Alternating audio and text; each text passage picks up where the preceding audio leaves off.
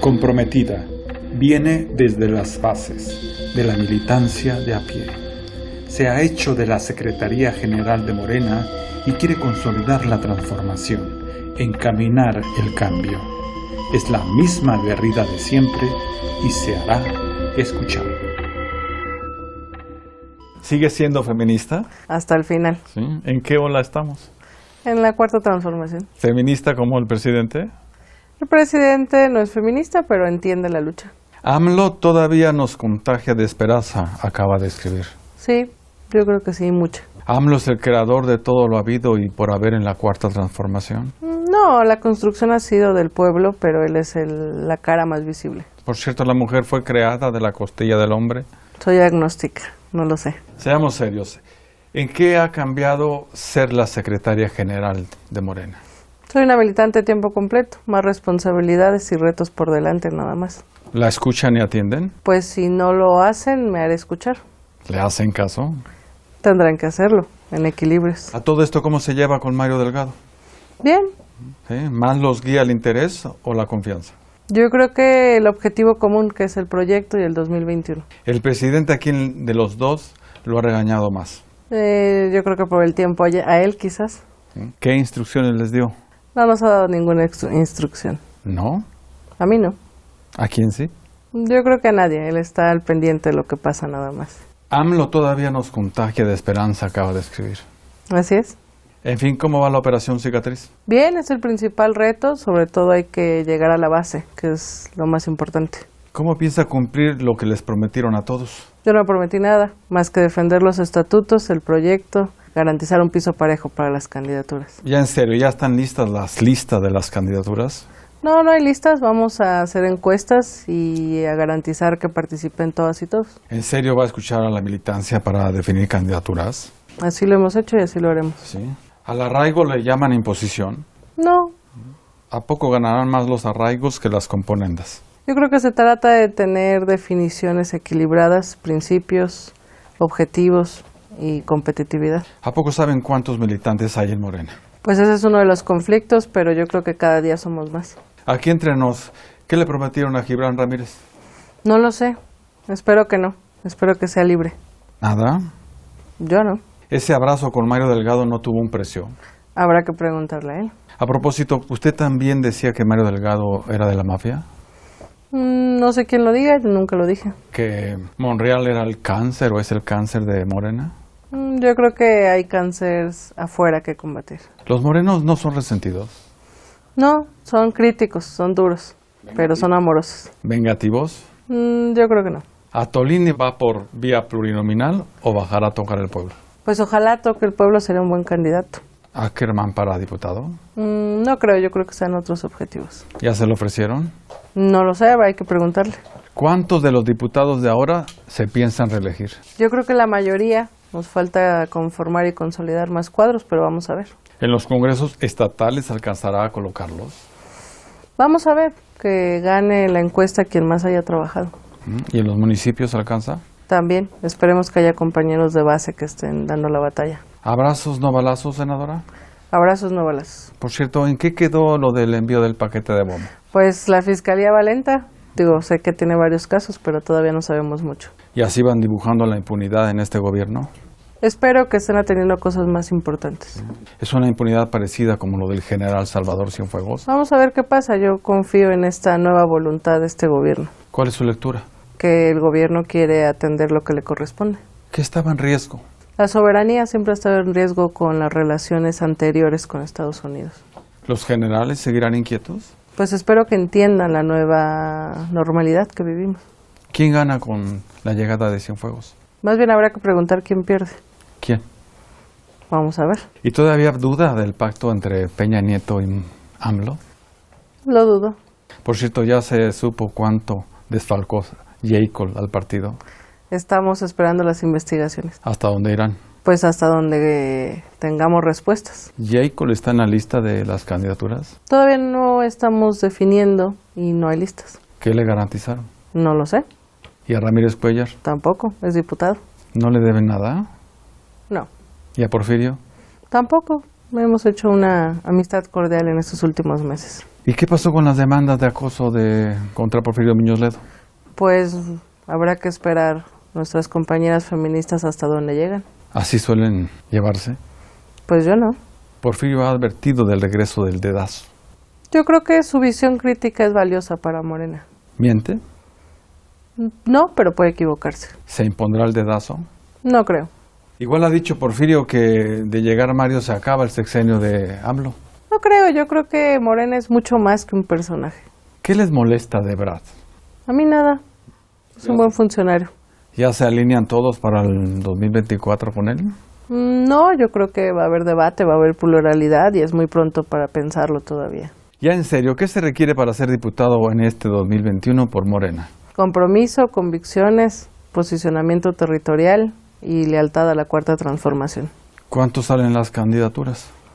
No están en venta en Morena. ¿Algún mínimo de cuota? Nada. ¿No? ¿No? ¿Para ser candidato tengo que comprar chocolate? no, para nada. ¿Tengo que distribuir chocolates? Nada. ¿No? No somos niños exploradores. Para estar en las listas requiero adorar a AMLO por sobre todas las cosas. No, no hay una adoración, hay una convicción y hay un proceso de transformación que necesita de mucha gente. Para ser diputado debo levantar la mano cuando me lo indiquen. No, No hablar hasta que me lo ordenen. no, Callar hasta la complicidad. no, ya se acabó el PRI. Tengo que aprender a mentir sin que nadie se dé cuenta. No mentir, no robar y no traicionar. Tengo que propagar el odio al contrincante sin conocerlo. No somos del PAN. Insisto, para ser diputado requiero adorar a AMLO por sobre todas las cosas. No, al país. Y para ser alcalde, Tampoco. para ser gobernador, Menos. ¿cuántas o cuántos delegados federales serán elegidos candidatos? Pues vamos a ver quién gana la encuesta. Equidad en las candidaturas para gobernante. Sí. Equidad y paridad. Siete de las 15 candidaturas a estados para mujeres. Sí, así debe de ser. Estoy convencida. Ebra, ¿cuántas va a decidir? Ebrard está atendiendo labores de Cancillería. AMLO todavía nos contagia de esperanza, acaba de escribir. AMLO contagia de esperanza. Seamos serios, unirse con el verde y el PT no es haber perdido la fe en sí mismos. No, yo creo que es entender que todos se están uniendo contra nuestro proyecto y que hay que fortalecer en algunos territorios nuestra presencia. Viene una mayoría de bisagras. Vamos a ver qué viene. A propósito, ¿no se estará apuntando ya Julio César Godoy como candidato? No lo sé.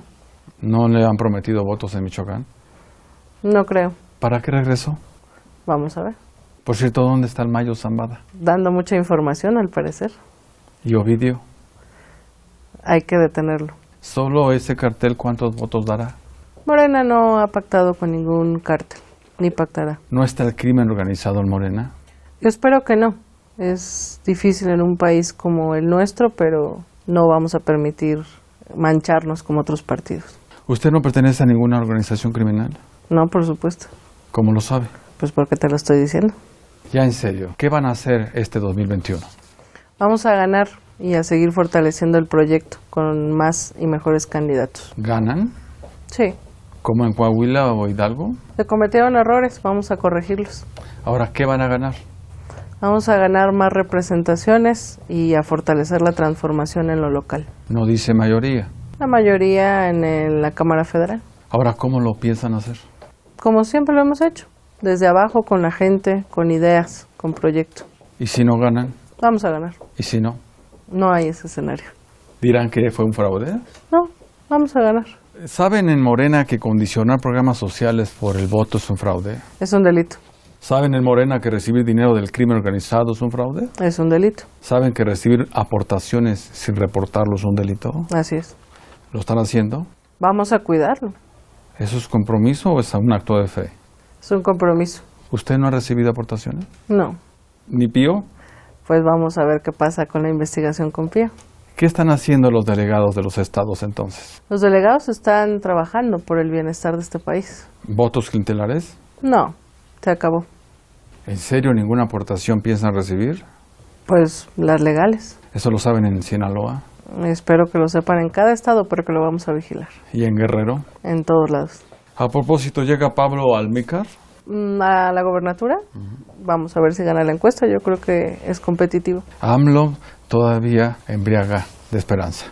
Contagia y ha contagiado a una generación, lo cual da garantía de que avance la transformación. ¿Quién quedará en lugar de Arturo Herrera? Él sigue como secretario. ¿En verdad le prometieron Hidalgo? No lo sé, habrá que preguntarle. Por cierto, que vienen por una nueva constitución. Pues estamos constituyendo nuevos artículos de facto en estos años de gobierno. ¿Eso es una advertencia o un compromiso? No, estamos construyendo un proyecto. ¿Sí a los medios de comunicación para las iglesias? No, ¿Sí a las doctrinas religiosas en las aulas públicas? no. ¿No está eso en la agenda que viene? Sí al Estado laico. ¿No les han prometido esa reforma a los partidos cristianos? Espero que no. Al final están acabando por unir a la oposición. Al final se descararon.